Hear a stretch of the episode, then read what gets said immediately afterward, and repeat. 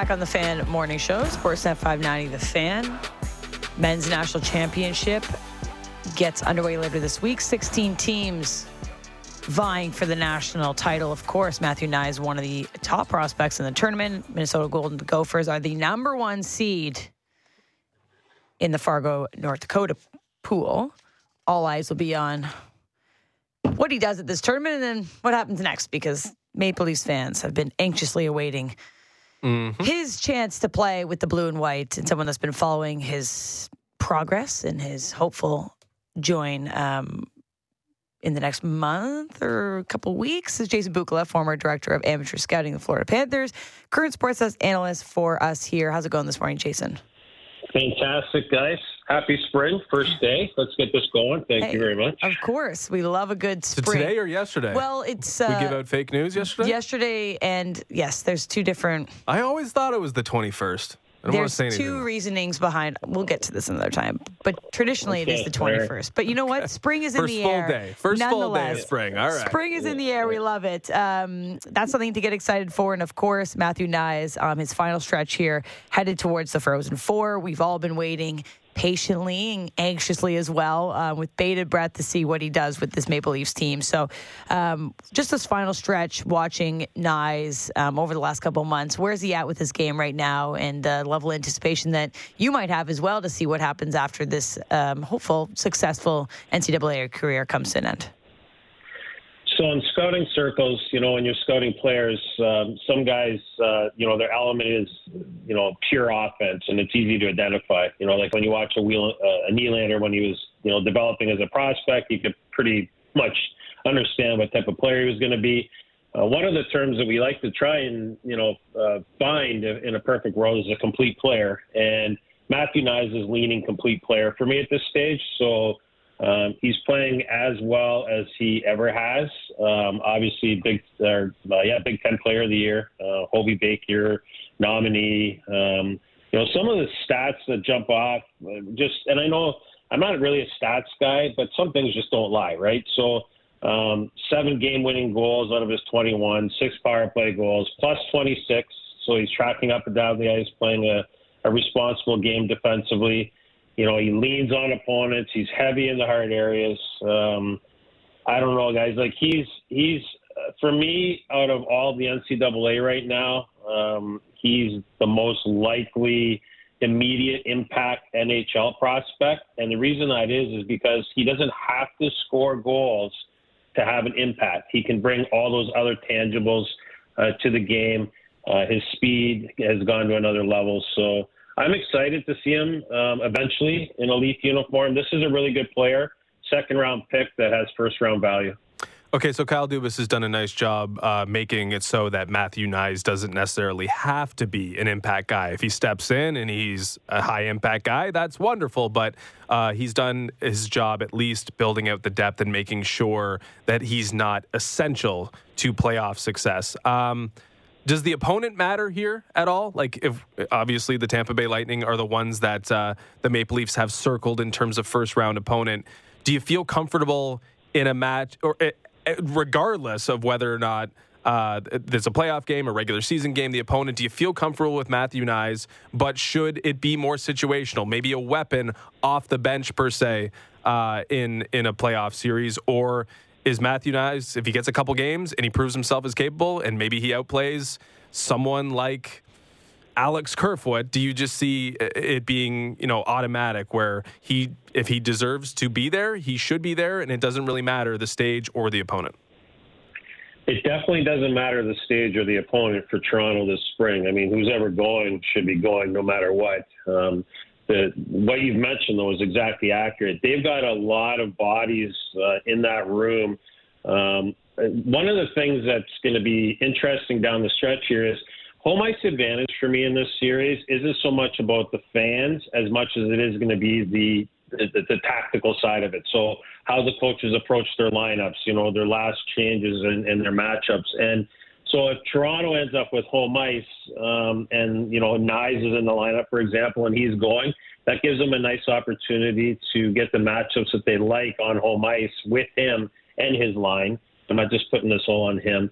Um, but that's what's fascinating about the Leaf lineup right now is that depending on where they are in playoffs, uh, on the road if they have to start there, they have bodies that they can move in and out. Um, but the short answer is if he's going, like it, they play Canisius this weekend. Canisius is on a heater. I don't see them upsetting Minnesota on Friday night. But come Sunday in the second game of that uh, region in Fargo, I mean, there's going to be a rivalry game between Minnesota potentially and like St. Cloud or Minnesota State. And both those teams, um, now we're getting into that stage, especially the single game knockout. He could arrive as soon as, well, he could be done by, by Sunday. Um, is it possible that that, it's NCAA playoffs and anything's possible. So he could be here next week. I would forecast then he would play a game the following weekend, give him a week to get his uh, wits about him. Um, and that gives him a long runway to see what he's capable of against uh, opponents down the stretch before playoffs. What, what, center do you think he would be best teaming up with? Uh, clearly, a lot of what the Leafs are doing from a lineup standpoint is in flux right now. Ryan O'Reilly's not available. John Tavares is normally holding down that second line center position unless Ryan O'Reilly's holding it down. Who would you like to see Matthew Knies immediately, even a first game? We're not talking about playoffs. He gets in a couple regular season games. Who do you think, that, in terms of a soft landing or a potential for him to have maximum impact, is is Ryan O'Reilly the guy that would give him that opportunity, or do you throw him in there with John Tavares, maybe a, an Auston Matthews? What what do you think the best situation is from a lineup perspective for Matthew Knies right away? Honestly, like I'm looking at how they skated yesterday, and I know there's a lot of moving parts right now, but Kerfoot skated alongside Matthews and Järnkrok yesterday. You don't want to, uh, if they're going when when Knies comes out, you don't necessarily want to disturb, um, uh, you know, a good thing. But I would honestly throw him right on that left flank with uh, Matthews and whoever's on the right side. I would, I would, you know, he looks up to Matthews. You know, they're from the same area. Um, he'll be excited about that opportunity, and why not, right? Like, uh, let's see what he's capable of. Let's see if he can play that power game. See if he can maybe uh, get on the score sheet early. Um, failing that, I'd like to see him beside someone like a Kampf in the three hole, and I think that that evens out the uh, the lineup. Uh, you know, Bobby McMann skating there yesterday, uh, but obviously O'Reilly's going to come back and um, you know, I could go on forever, and I think we all could. We could sit here and drink coffee all morning with line combinations with what they've got. Um, but you know, I throw him right to the wolves. I, I get it going and see where he's at. Um, obviously, this hasn't been awarded yet, but I, I, wonder where you think he'll fall in the Hobey Baker Award uh, chances. Uh, top, I believe he was in the, the, the finalist top 10, maybe. I, I, forget exactly how many they've nominated already, but his odds on possibly winning that prestigious trophy.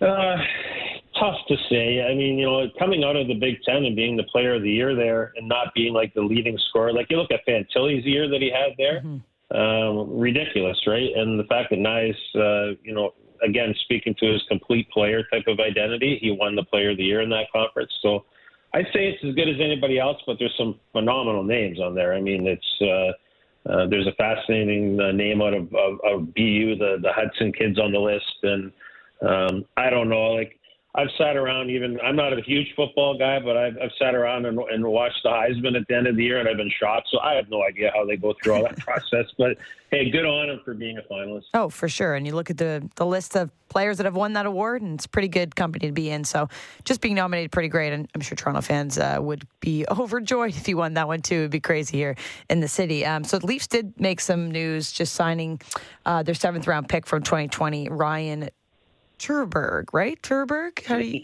yeah, it's Terberg, yeah. Yes, that V really throws you off. Um, so he's, yeah. already, he's already joined the Marlies and made his debut over the weekend. Obviously, he's not Matthew Knies, but he's still someone in the Leafs uh, development prospect system coming out of UConn. Um, what's the scouting report on uh, Terberg? Terberg. We're working on it.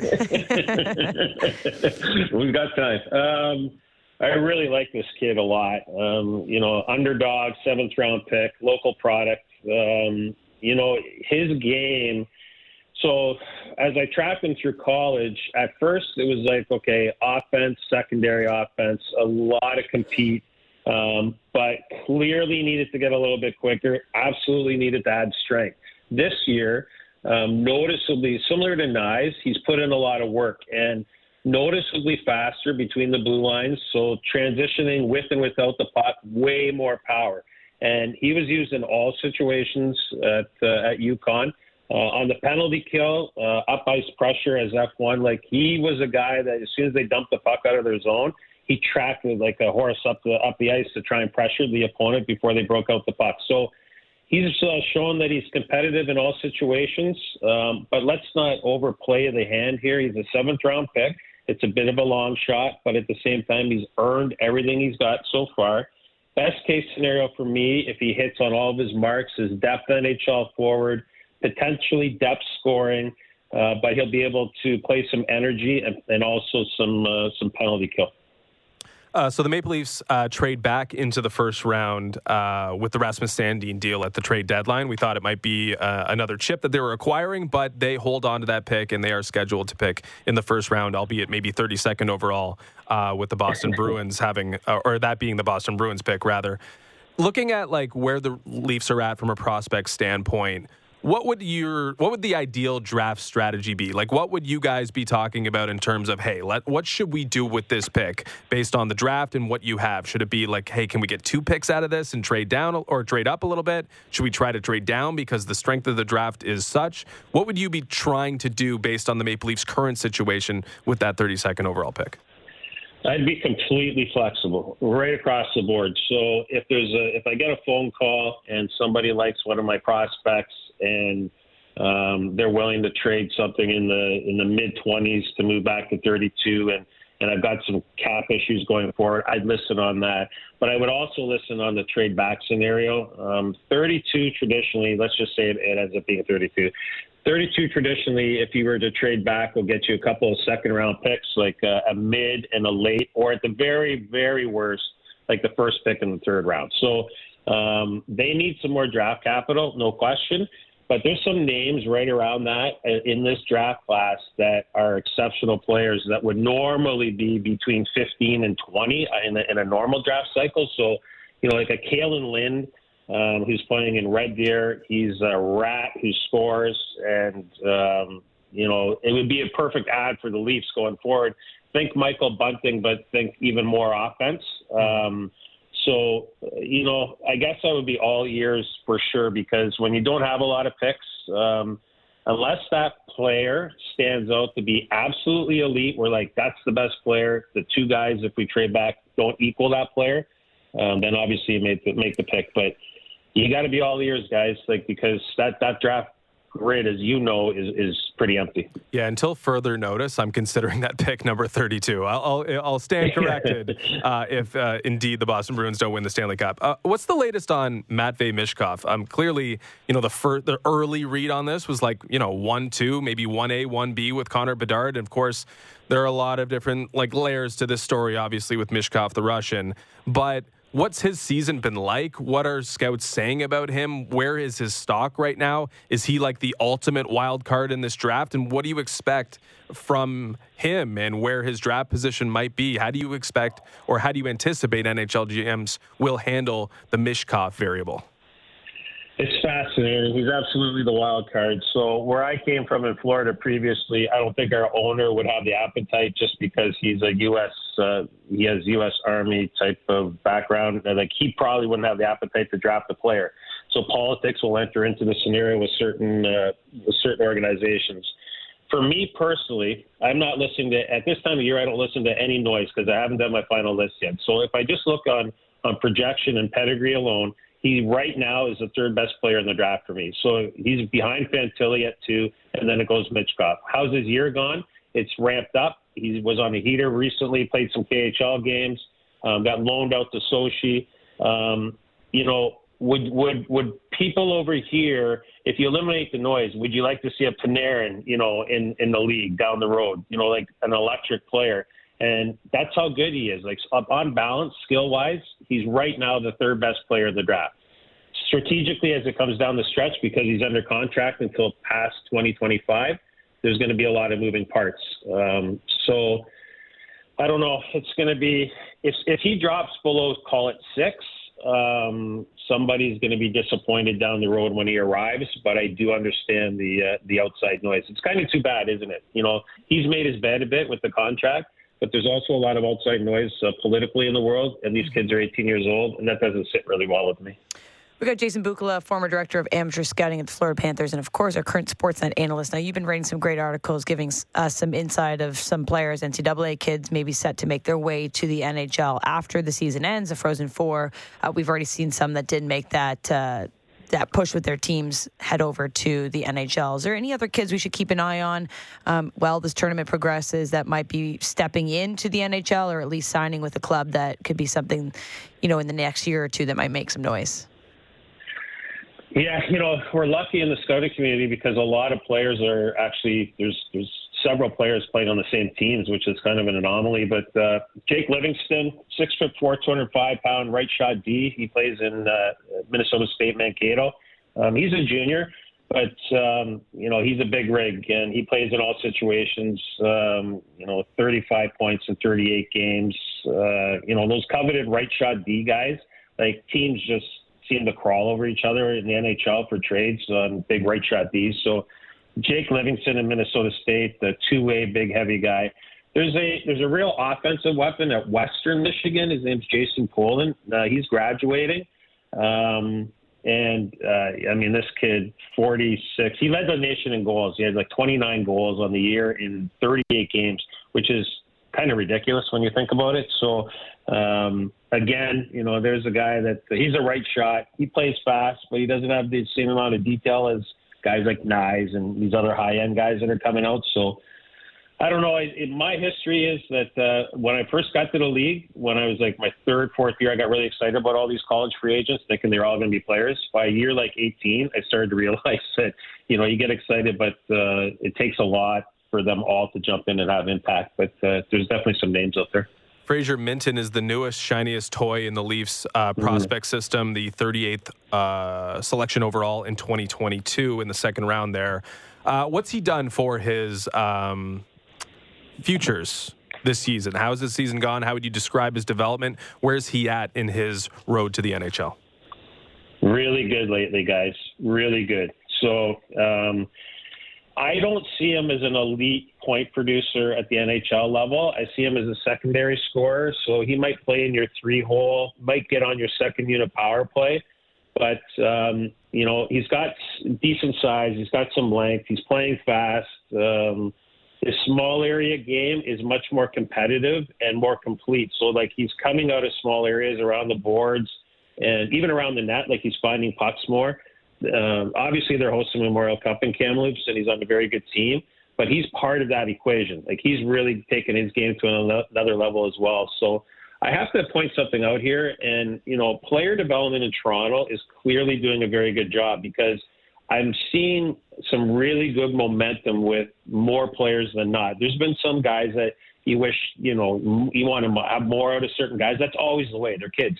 But um, I, I really do find that certain guys are buying in, and, and you can see their weaknesses turning into at least average, average plus uh, strengths, and, and I would put him in that category. So two way forward, secondary scorer, up and down the ice with good detail you might be talking about Bobby McMann when you talk about players that are developing and, and looking good in the Maple Leaf system. We got to see a little bit of Bobby McMann with the big club. Uh, he's back in there right now with a, maybe with some injuries. He looked like he was penciled on the third line.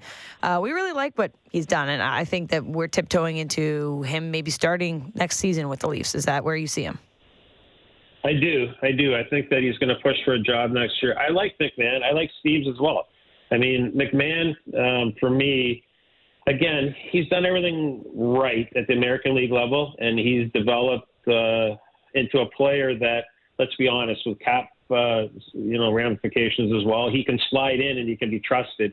Um, he scores more at the American League level. I think he's going to contribute though at the NHL level. He's playing fast, he's competitive, um, and he and he's involved, right? So a guy on a low end contract like that who can uh, contribute the depth in the lineup uh, he's going to bring value. I like him. I like his character.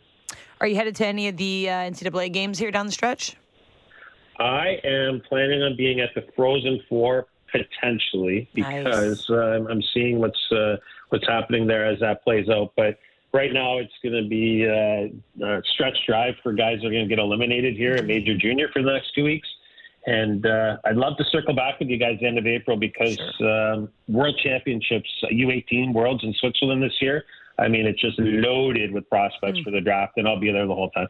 It'll be a busy stretch for you. We'll definitely catch up uh, more prospect talk, especially after that tournament and after the NCAA season ends. So thanks for joining us this morning, Jason. We'll chat soon.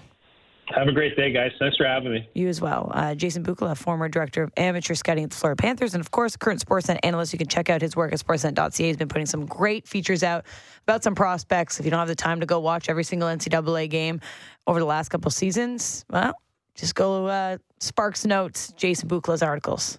Likes what the Leafs are doing. Hard not to like what the Leafs are doing. I mean, this isn't exactly like you know, it, it, it depends. Like it's all in the relative context, which is okay, we've been spending multiple years being bad, accruing draft assets. Yeah, you'd like to see something come from that. You'd like to see some, uh, the fruits of your labor, per se, of being bad and, and, and focusing on development. But even throughout being good, uh, and they have been for a while, the Maple Leafs are continue to add at least replacement level bodies to do their thing. And we've been talking, we talked about Bobby McMann yesterday because it seems like well, if you looked at the Leafs season to start and what their lineup looked like and how it looked way thinner than it does now, of course, they added a bunch of players. It's going to look that way, but there's some placeholders. And what they've done is successfully installed placeholders into this system, guys like Bobby McMann who can just start start out playing a role, see if they can hold on to it. And if not, you make the adjustment along the way. I think one of the things Dubas has done and one of the things the Leafs have done well as an organization is build capable NHL guys, even if they're lower level NHL guys.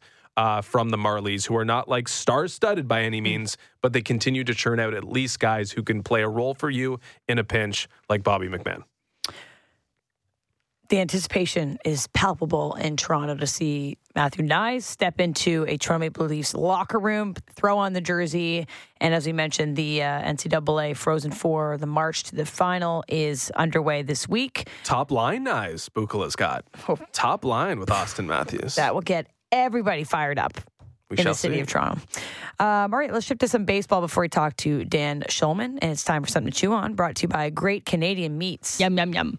So Fangraphs, the nerds, put out some. The nerds. Well, the good nerds for sure put out their annual rankings of positional players um, in the MLB, and the Toronto Blue Jays have been awarded first place in the league in catchers ranking. So they do a bunch of numbers war, etc., to take into account all the players that could see time at the position. So obviously the Blue Jays have a couple names like Dalton Varsho, who is like more of a break glass in case of emergency, but he factors into this for sure. And the Blue Jays are ranked first in the league ahead of the Baltimore Orioles, which obviously has that emerging star Adley Rutschman.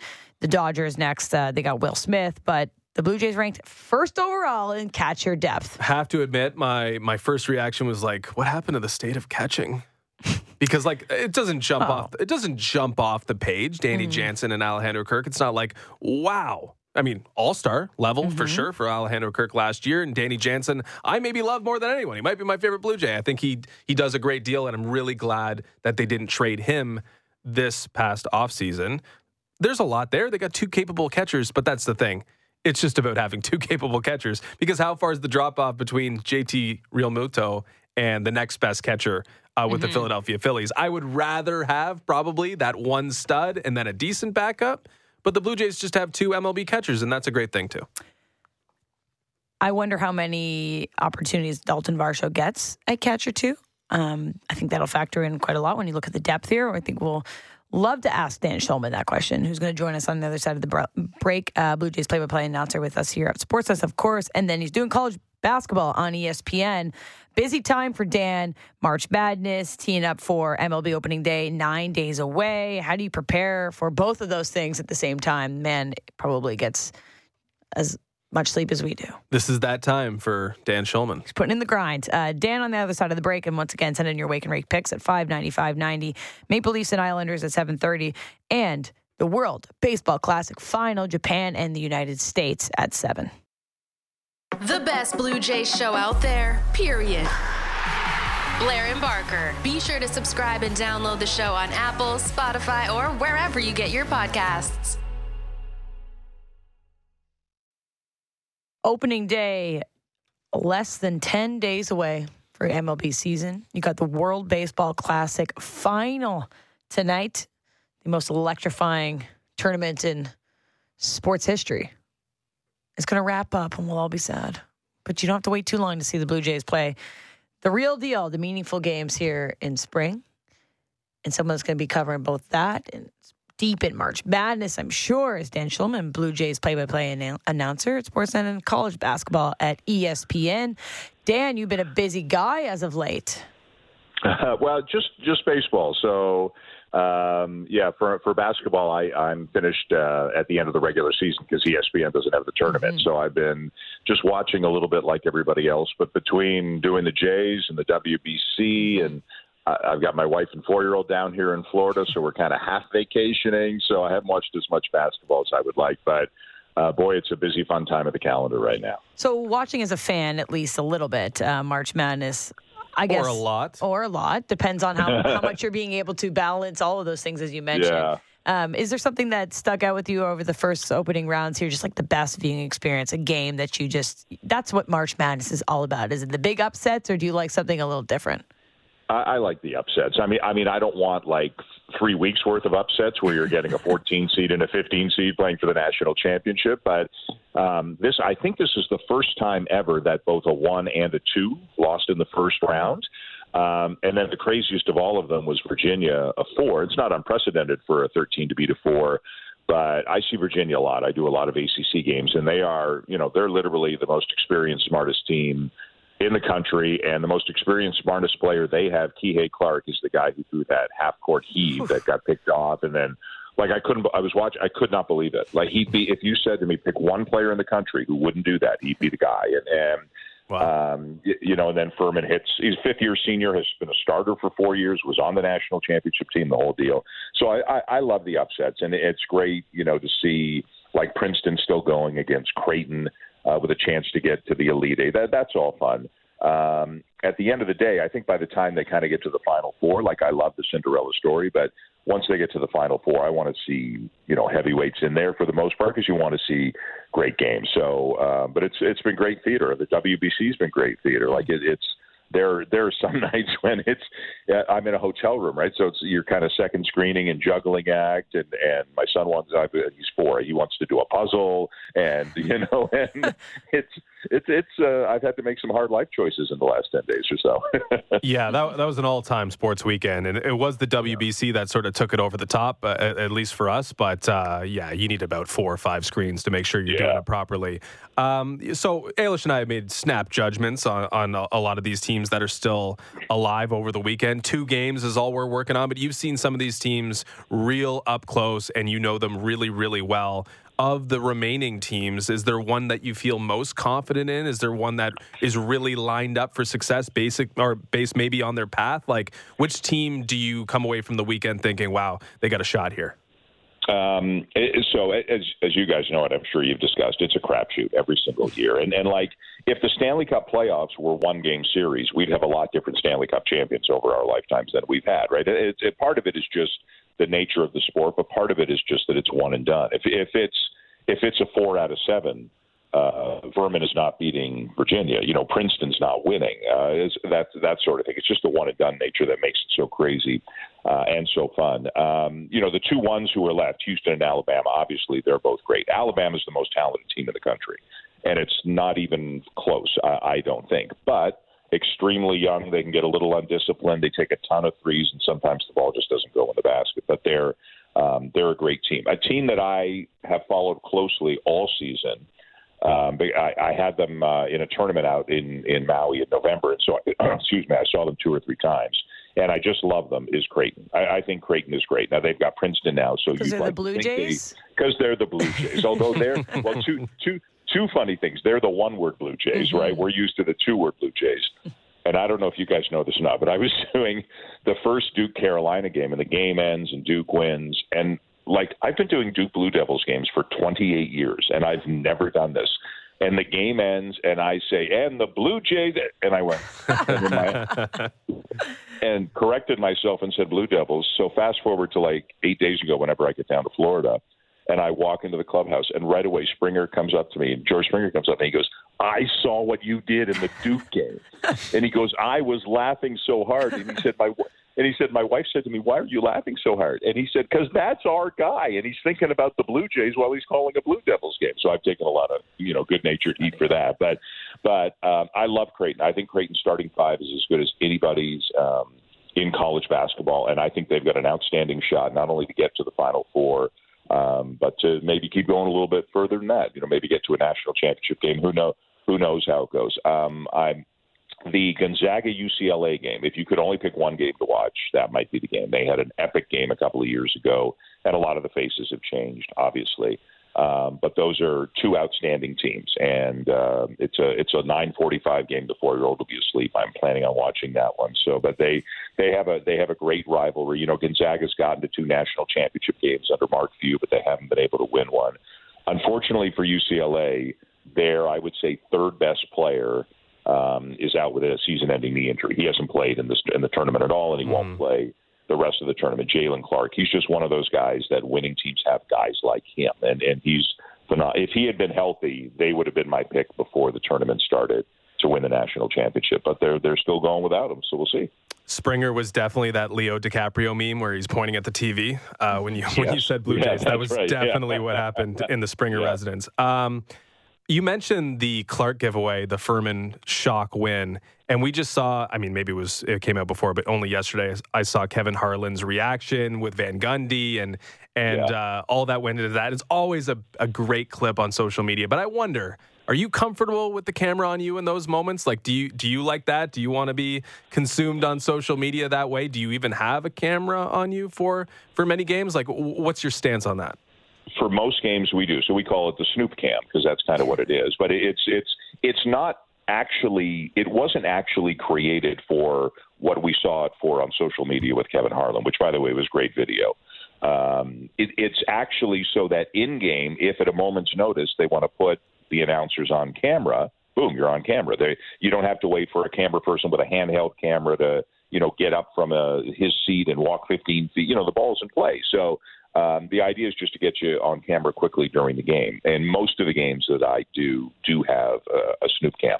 I don't know that uh, maybe it has, but I don't know that I can ever remember myself being on social media after for for that kind of a moment. Um, you know, again, maybe if I did the NCAA tournament, that kind of thing would happen. But um, it was great video, and and as I watched it, you know, so it, it's we, it, we call it the Heisman. Like if one announcer kind of like sticks his arm out and says nobody else is talking now, like this, you know, and that was a and I love Kevin Harlan. That was a that was an A plus level Heisman. Like there was no there was no chance that Van Gundy or Bonner were talking. And and and to Harlan's credit, it wasn't because he wanted the moment. It's because he wanted just the natural. He did, he wanted nobody to talk. He wanted the natural moment just to take over the screen. And that is the best thing sometimes that a play by play announcer can do. In a big, big, big moment, say nothing. And and there are times like if we're if we're at the Rogers Center, bases loaded, two outs, seventh inning, Gausman on the mound, two to one game. I might say to our producer and director, even before, like during the at bat, I might say, if he strikes him out, I'm not saying a word. Like it's it's all yours. Just walk it off. And and Kevin Harlan did a fantastic job. He made the call brilliantly, as he always does. He's great. And then he let the other guys know, nobody say a word. Just let it breathe. And and that it, it was great. It was very cool uh, to see that. I, I I know all three of them. I've, I've worked with Bonner a lot, and I know Stan, and I know Kevin, and, and it, it is cool to see people who do what you do in a moment like that, and to see how they react. So you're about to call a lot of moments. Um, MLB opening day, nine days away. How do you prepare for a season ahead? I mean, obviously there's a lot of anticipation, there's excitement, there's new yep. expectations for the Blue Jays this season. Um, what's your process? We're winding down the days until you're in that broadcast booth for a long time. right. So kind of every second day we're doing games down here, obviously. So I've started, and, and I started doing a little bit of it during college basketball, but it's a bit of a you know a tricky juggling situation doing one and preparing for the other, but lots and lots and lots and lots of reading. You know, God bless the internet. If you're looking for it, you'll find it. There's lots of stuff out there. Um, and then I've been going to the the PDC, the Player Development Complex, in the mornings a few times. The clubhouse is usually open like eight to nine, and it's actually kind of cool. like during the regular season, you might have in Toronto, you might have like 30 media, and you go in the clubhouse, and there might be six or seven players there. You walk in the PDC, and there's like four media and 50 players there. I mean, uh, the fishing's much better down here at the PDC. You can you can catch who you're looking for. So you know, just getting to know guys like um, talking to Akir Meyer, talking to. I've spent a lot of time with some of the younger guys, Phil Clark and Zach Britton and Ernie Clement, who they just picked up, like guys who I don't know at all.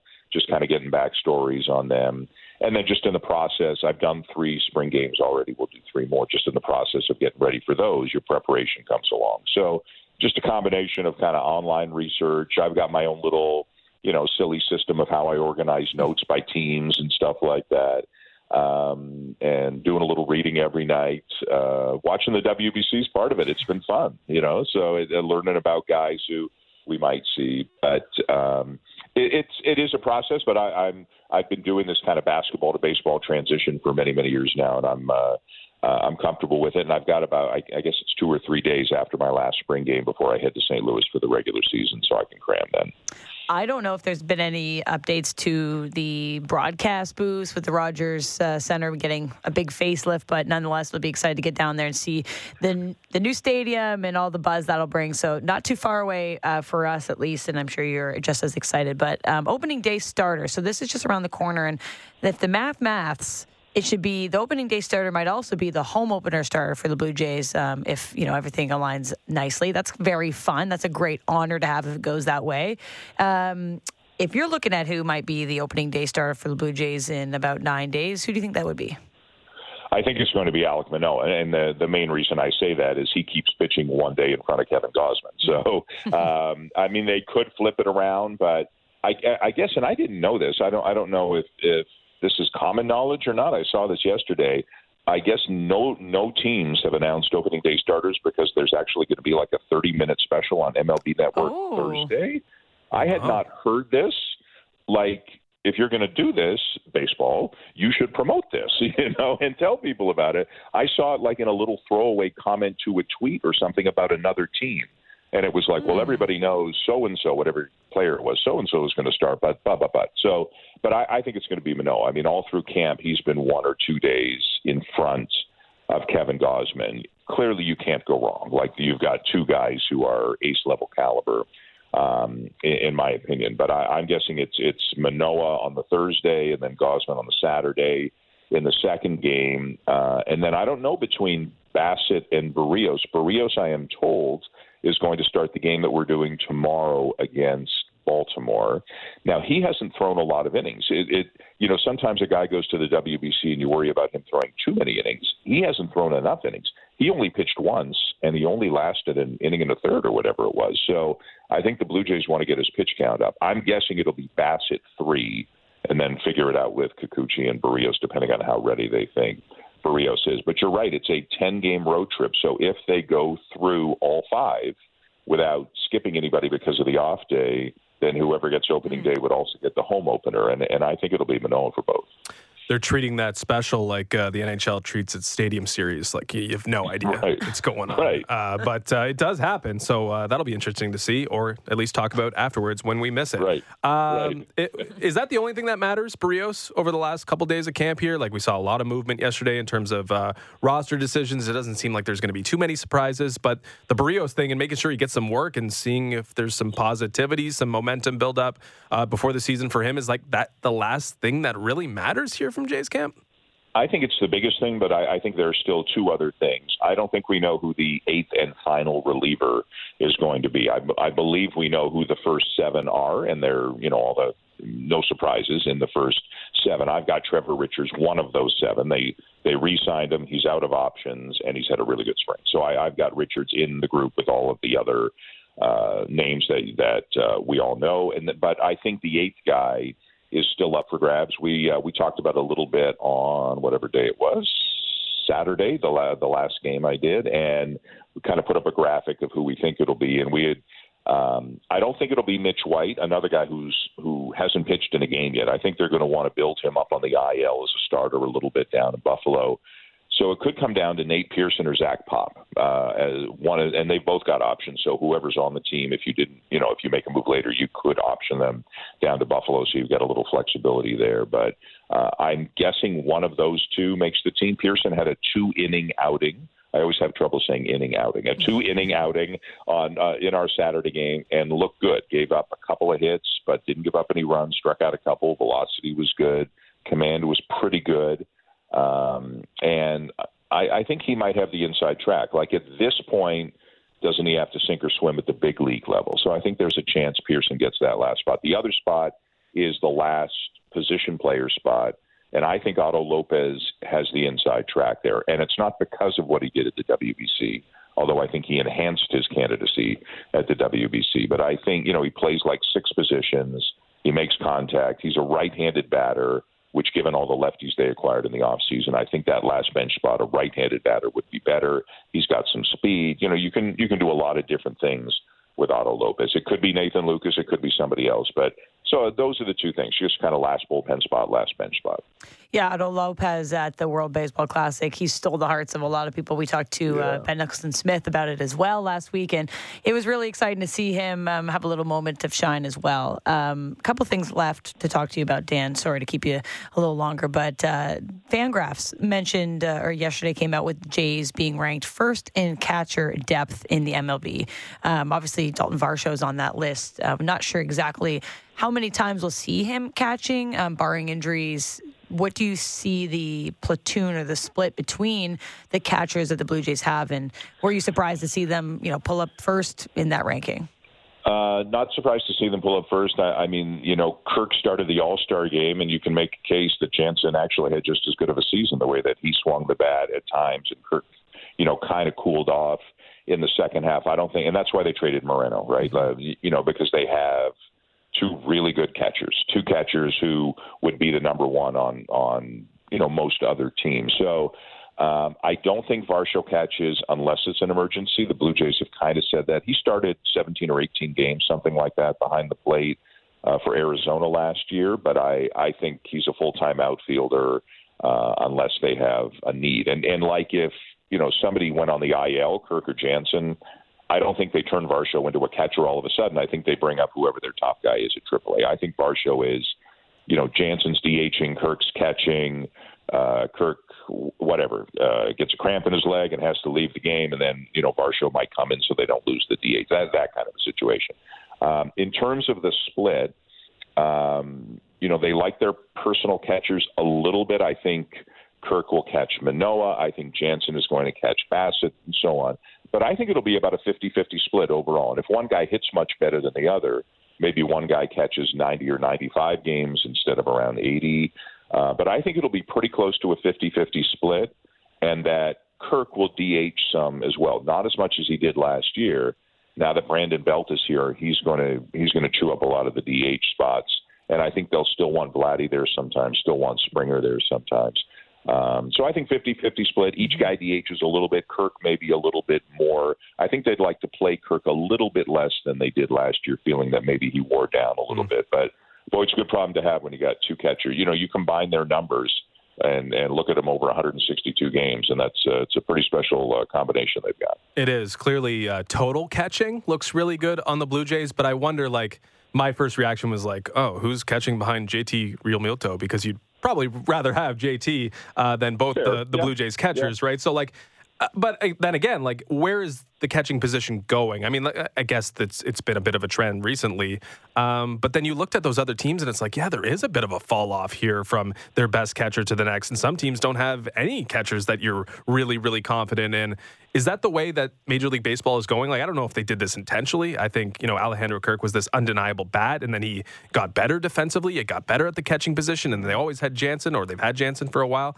Or like, are they kind of setting the a new sort of standard where you have multiple options or multiple catchers that can play a high level or would you rather still have that guy who's there most often and is going to be you know there's no questions to make in a playoff game you got JT Realmuto behind the on the plate right. you feel really really good about it Right, Adley Rutschman in Baltimore is going. If he's not that guy already, he's going to be that guy very soon. Yeah, yeah. If you if you can have a superstar catcher, you want a superstar catcher. But you know, you go back even two years ago, uh, Kirk was, I mean, swinging the bat great, but he was young and very inexperienced and not as good defensively, and people were still learning about him. Jansen has had trouble staying healthy, and this past year Jansen hit great, but before kind of the last half of the 21 season, he wasn't hitting all that well. I think for the Blue Jays, it's just kind of the way it developed. Kirk sustained the offense and improved the defense, and Jansen improved the offense. And now all of a sudden, you got two good options. If only one guy had improved, I think we'd have a clear number one and a clear number two on the Blue Jays. But it's just they both have a lot to offer. Teams are like I, I remember when starting catchers would start 145, 150 games. And, and I'm not like literally 145 or 150. Mm-hmm. Um, and, and even Yadi, young Yadi Molina, I bet you was up in the 140s. That doesn't happen anymore. Hmm. Even Rutschman, if he I don't think he starts more than 125 behind the plate. They might DH him for 20 more, but nobody is no catcher starting 140, 150 games anymore. Those days are gone. So if you have two good ones, it's great because then you don't have the drop off. Nobody is taxed too heavily. Everybody's fresh. You're insulated against an injury. That you know that sort of thing. So uh, again, I think it's just kind of the way things turned out that Kirk got much better defensively, earned the trust of the pitching staff and all that stuff. And and we saw from Jansen last year that when healthy, he can be a um, you know a power force near the bottom of the lineup. So and and he's got so much respect in the clubhouse. He's been there a long time, and his work with the catcher with the with the pitchers. So um, it, it's great. I'm curious to see. I, I really, you know, Kirk will be with Manoah, and I really feel Jansen will be with Bassitt. I'm curious if beyond that, like, does Gausman have a personal guy? Is Jansen with Kikuchi all the time? or do they kind of mix and match? I, am not sure how that'll work out yet. Uh, last one for you here, Dan. Um, maybe just uh, a pipe dream, but I'm sure you saw uh, Reds GM Nick Krall making some headlines yesterday when he said he'd just be open to possibly talking about trading Joey Votto to the Blue Jays if all the cards align and they're not making a playoff push. Just open to the idea. Not that that's something that's going to happen. Um, Votto to the Jays, obviously, you know, the legend, the Canadian ties. What would the fit be if there was a fit, uh, let's say that the season comes around and the trade deadline, Joey Votto's sitting there willing right. to change the end of his career to play with the Blue Jays. Well, that's the key word right there. Nobody's. I've never heard Joey Votto. Mm-hmm. I mean, he's a member of the Cincinnati Reds, obviously. I've always had the feeling if Joey Votto really wanted to play for the Toronto Blue Jays, he would have already been a Toronto Blue Jay. Uh, like, who knows if Joey wants to uh, play for the Blue Jays? I don't know. Not everybody wants to play in their hometown. Maybe he does, maybe he doesn't. I just mm-hmm. have no idea. Um, maybe he wants to spend his whole career in in one uniform. I'm not sure. So a he has to be willing because he's got a, a no trade clause. He's a ten and five guy, so he's got no trade protection mm-hmm. in his contract. What would the fit be? That's also tricky because the role you would envision Joey Votto in, they went out and signed Brandon Belt That's for nine million dollars, right? So I don't really see a fit unless something has happened with either Guerrero or Belt, and nobody wants that to happen. So um, but if for some reason something happens, and if for some reason Joey Votto wants to finish his career in Toronto, it's an awesome story. I'd love to see it. I, I still think there's there's something left there for him, and and it would be really cool. But it still feels kind of unlikely for me. For sure, all the cards would have to, the stars yeah. would have to align, and uh, you never know how the season goes, but it'd be a fun story yeah. to tell for sure. Okay, quickly, Japan or USA tonight? Wow. Uh, I, firstly, I'm really excited. Uh, uh, um, so Ohtani said he's pitching in relief, mm-hmm. right? I think I, I don't yep. think he's going to start.